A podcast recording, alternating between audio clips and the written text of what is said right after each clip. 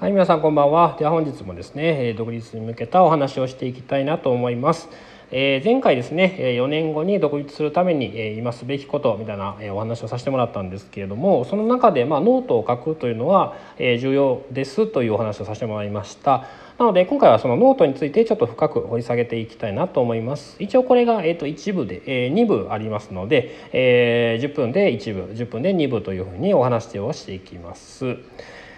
えー、まあですね、えー、専用の独立のノートを作りましょうなんですけれどもどのようなノートを作ればいいかということですね、えー、それについてお話しします、えー、3つあります。ポイントが3つあるんですけれどもまず1番、えー、かっこいいノートを作りましょうということと2番目、えー、すぐに書く習慣をつけましょう。で3番目毎日1時間、えー、机に向かいましょうということですね。この3つについて、えー、お話していきます。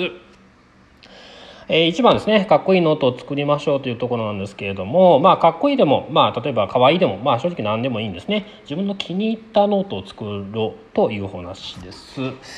まあ、いわゆるその辺の、えーまあ、転がっているノート例えばキャンバスだとか何かいろいろあると思うんですけれどもそういうノートじゃなくて、えー、例えばルーズリーフとかでもなくてちゃんと、えー、しっかりしたノートを作ろうということですね。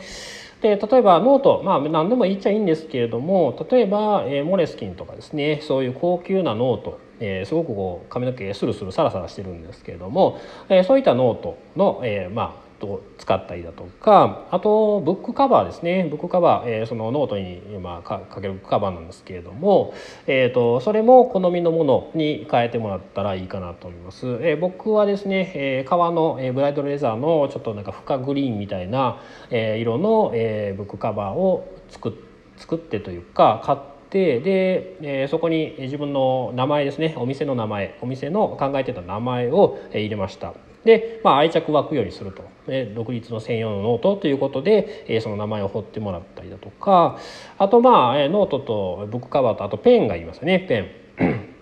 ペンっていうのはまあ例えば、えー、何でもいいんですけれども例えばそうですね、えー、万年筆とかでもいいかなと思います。えー、気に入ってえ使いたいという思えるペンなのであれば万年筆とかでもいいかなと思うんですけれども、え、モンブランとかですね、え、まあまあ値段結構張りますが、まあ、ああいったものを使うと、え、せっかくモンブラン買った買ってモレスキンで買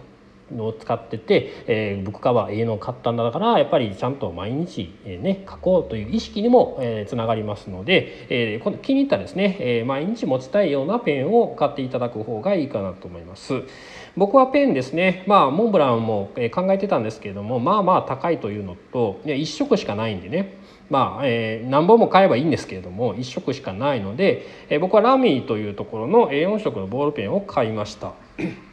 でこのラミーですね、えー、結構見た目ねすごくスタイリッシュでで4色ボールペンなんですけれどもノックがね1個なんですよ。ノック1個なんですけれども、えー、この傾き、えー、回転というか傾きに赤の方で傾けてノックこう上からグッと押すと赤色出てきたりとかもう半回転させて青にしてノックしたら青が出てくるんですね結構ね面白いこうギミックも面白くてでもこうあのなんかこうスタイリッシュなかっこいいボールペンやったんでそれを買って、え、金で使ってるんですけれども、え、それで、え、ずっと、ま、毎日やってましたね。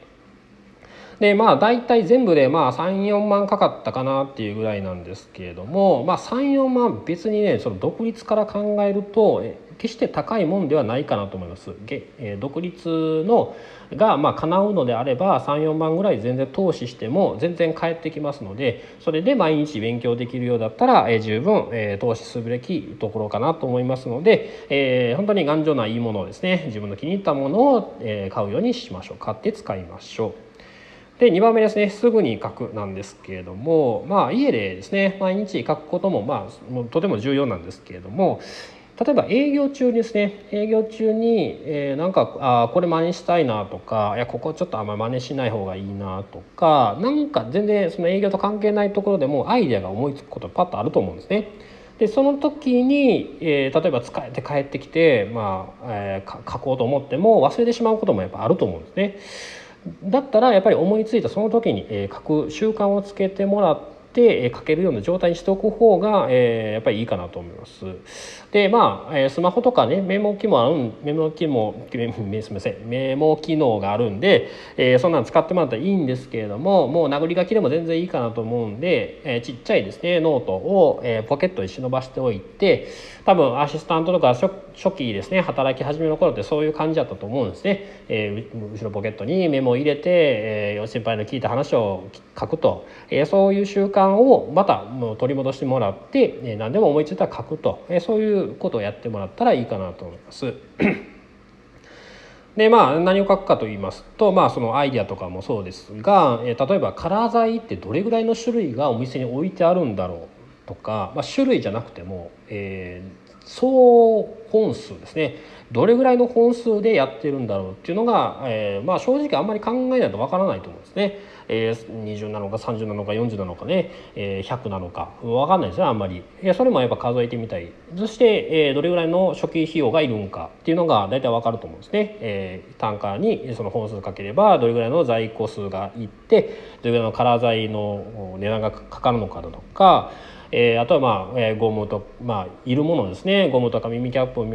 いりますしカップもカラーハケもいりますよね。そんなをひっくるめて全部書いていって、えなんとなくですがネットで調べたりとかして、え本で調べたりして、えその金額を総額したら、え最低どれぐらいの材料がいってどれぐらいの、え経費がかかるのかっていうのが分かったりもしますので、え必要なものですね、え慌てないで、え準備するためにもそういうのに書いといてもらってもすごくいいことかなと思います。